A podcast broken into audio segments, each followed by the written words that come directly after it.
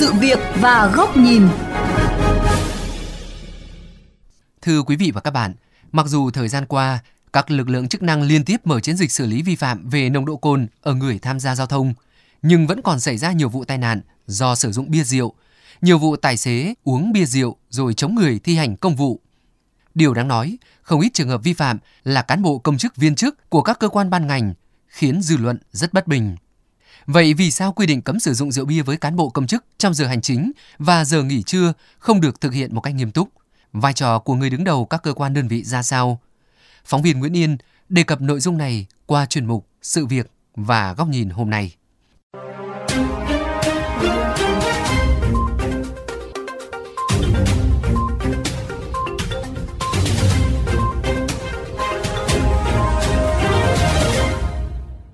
Quý vị và các bạn, nghe thông tin về vụ việc, ngày 24 tháng 12 vừa qua, Phó Giám đốc một trung tâm giáo dục thường xuyên ở Vĩnh Phúc vi phạm nồng độ cồn, liều lĩnh tông xe khiến chiến sĩ cảnh sát giao thông phải nhảy lên nắp capo để tránh va chạm.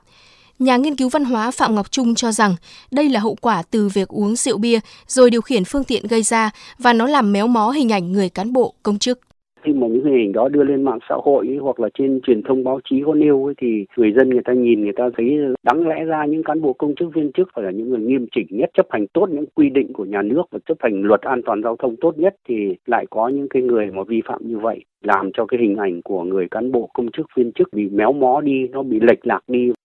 Trong khi đó, nhiều ý kiến cho rằng đã có quy định nghiêm rồi mà cán bộ công chức vẫn uống rượu bia rồi lái xe, chứng tỏ đây đã trở thành thói quen của họ, thậm chí họ còn nhờn luật. Điều này khiến cho nhiều người dân lo ngại. Tôi cảm thấy rất là e ngại trước những thông tin xảy ra những cái vụ như vậy đó cũng là do lỗi của những người à, chủ phương tiện đã sử dụng rượu bia khi lái xe, đặc biệt là những người mà làm cho bộ máy công quyền, các cơ quan quản lý. Chính là những người mà đáng lẽ phải nêu gương thì lại là những người mà vi phạm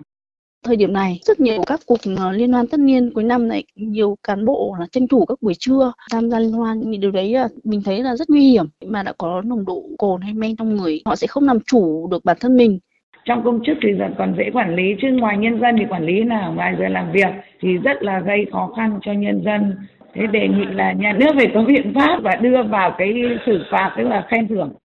Theo đại biểu Phạm Văn Hòa, Ủy viên Ủy ban Pháp luật của Quốc hội, vẫn còn một bộ phận cán bộ sử dụng rượu bia trong giờ hành chính xuất phát từ ý thức còn chủ quan. Họ cho rằng cùng lắm chỉ bị nhắc nhở, chứ không ai xử phạt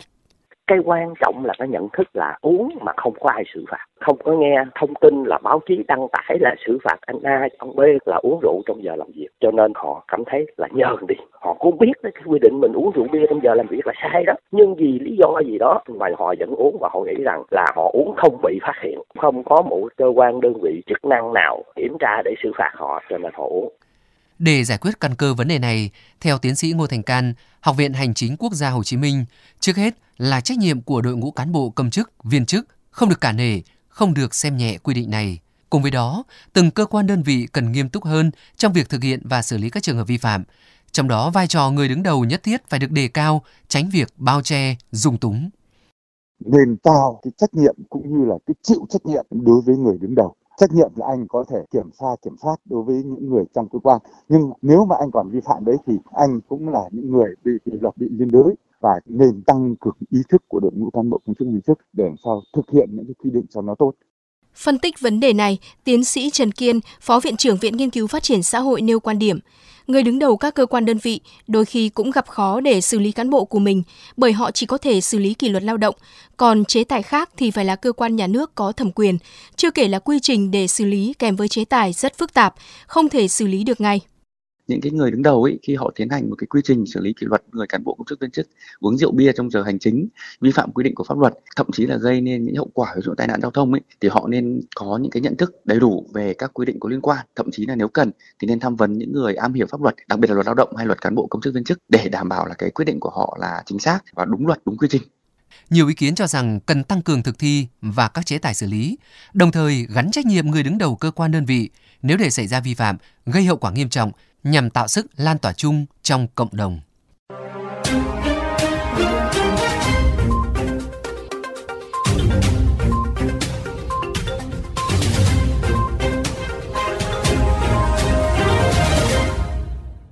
Thưa quý vị và các bạn, hiện tượng một bộ phận cán bộ công chức viên chức lái xe khi đã sử dụng đồ uống có cồn gây tai nạn giao thông hoặc chống đối lực lượng thi hành công vụ có nhiều nguyên nhân khác nhau, xuất phát từ niềm tin và một cơ chế được miễn trừ, được xí xóa trước pháp luật là một thứ tập quán không còn phù hợp, lại được thừa nhận như là một thứ văn hóa. Trong đó, không thể không nhắc đến vai trò của người đứng đầu. Mời các bạn thính giả đến với góc nhìn này của VOV Giao thông qua bài bình luận với nhan đề Dân nào dám uống. Phía dưới những dòng tin về tai nạn, sự cố giao thông do người có chức vụ say xỉn lái xe, không ít bàn luận cho rằng chỉ quan chức mới dám uống kiểu đó, chứ người dân lao động ai dám. Đó là nhận xét không dễ nghe nhưng có phần sự thật. Từ lao động cổ cồn đến lao động chân tay, đa phần đều cân nhắc một cách thực dụng, không dại gì bỏ phí cả ngày làm việc hiệu quả của mình chỉ vì cuộc vui quá chén. Họ cũng không sẵn sàng nộp phạt hàng chục triệu đồng, treo cần câu cơm hàng tháng chỉ vì chút ham vui có cồn, trong khi có nhiều cách vui khác tiết kiệm và khỏe hơn. Họ lại càng không sẵn sàng chấp nhận hậu quả xấu cho bản thân mình và người xung quanh nếu chẳng may gây tai nạn do uống rượu rồi lái xe. Đó là khi họ ý thức về sự bình đẳng trước các chế tài pháp luật. Nhưng không phải ai cũng ý thức hoặc tin vào sự bình đẳng này. Một bộ phận thường là người có quyền, có vị trí xã hội, tin rằng mình trong diện được thông cảm, được bỏ qua nếu chú biết anh là ai. Ngăn chặn các trường hợp cán bộ quan chức viên chức say xỉn khi lái xe, vì thế nên bắt đầu từ cơ chế hình thành niềm tin nguy hại đó. Cái gì đã khiến cho các quan chức tin rằng họ có thể được miễn trừ trách nhiệm chấp hành pháp luật về giao thông? Phải chăng đó là thói ảo tưởng quyền lực, thói lạm dụng tín nhiệm của cơ quan tổ chức nơi họ công tác đã trở thành một căn bệnh phổ biến và lại được ngầm chấp thuận dung dưỡng? Phải chăng đã có sự nhầm lẫn hoặc cố tình đánh cháo giữa quyền lực của nhân dân mà họ được cử đại diện để thực thi với quyền lực cá nhân? Cái gì đã khiến một bộ phận cán bộ, công chức viên chức lặp lại vi phạm giao thông, trong đó có những vi phạm nguy hiểm chết người như say xỉn rồi lái xe? Phải chăng những chat thông báo xử phạt vi phạm chưa đến được cơ quan của người vi phạm hoặc đến mà được cất vào ngăn kéo? Cái gì đã khiến cán bộ công chức thản nhiên sử dụng rượu bia trong giờ hành chính, giờ nghỉ trưa, bất chấp lệnh cấm đã ban hành từ nhiều năm trước đó, nếu không phải là các cuộc bia rượu được hợp thức hóa với danh nghĩa công việc. Năm nào, cơ quan đơn vị cũng tiến hành đánh giá công chức viên chức trên các mặt, cũng đánh giá kiểm điểm cán bộ đảng viên. Chưa kể, trước mỗi lần quy hoạch bổ nhiệm lại đều có đánh giá. Hành vi vi phạm pháp luật, vi phạm chuẩn mực công vụ, thiếu gương mẫu về lối sống, không thể không xem xét đến những hành vi biểu hiện như rượu bia trong giờ làm việc, giờ nghỉ trưa, khiến phục vụ nhân dân trong trạng thái thiếu chuẩn mực hoặc bia rượu rồi lái xe. Bản thân người đứng đầu cơ quan đơn vị không chỉ có thẩm quyền cao nhất trong quản lý con người mà văn hóa của họ ảnh hưởng rất lớn đến cấp dưới. Tập quán, thói quen sử dụng bia rượu trong giờ nghỉ trưa hoàn toàn có thể thay đổi nếu người đứng đầu nghĩ khác đi. Tình trạng bỏ qua hoặc xuê xoa trước vi phạm bia rượu được thông báo về cơ quan hoàn toàn có thể chấm dứt nếu người đứng đầu coi đây là sự tổn hại kỷ cương pháp luật, kỷ luật cơ quan và uy tín của đơn vị. Tình trạng lái xe sau khi đã bia rượu cũng hoàn toàn có thể thay đổi, bắt đầu từ quán triệt của lãnh đạo trước mỗi cuộc liên hoan về việc mọi người phải sử dụng phương án giao thông an toàn. Đã có một số cơ quan nhà nước làm được việc này, trước tiên xuất phát từ yêu cầu đặc thù về an toàn lao động.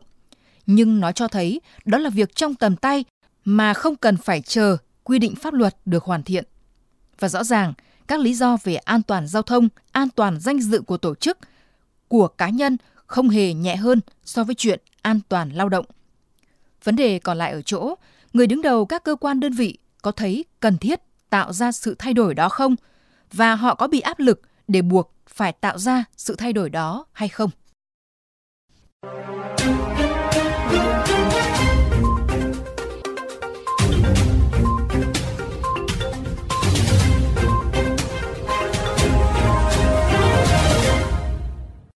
Quý vị và các bạn thính giả thân mến, chuyên mục sự việc và góc nhìn với chủ đề Cán bộ, công chức, viên chức say xỉn lái xe, nêu gương cho ai xin được khép lại. Quý vị và các bạn có thể lắng nghe, xem lại nội dung này trên trang vovgiao thông.vn, nghe qua ứng dụng Spotify, Apple Podcast trên iOS hoặc Google Podcast trên hệ điều hành Android. Cảm ơn quý vị và các bạn đã chú ý lắng nghe.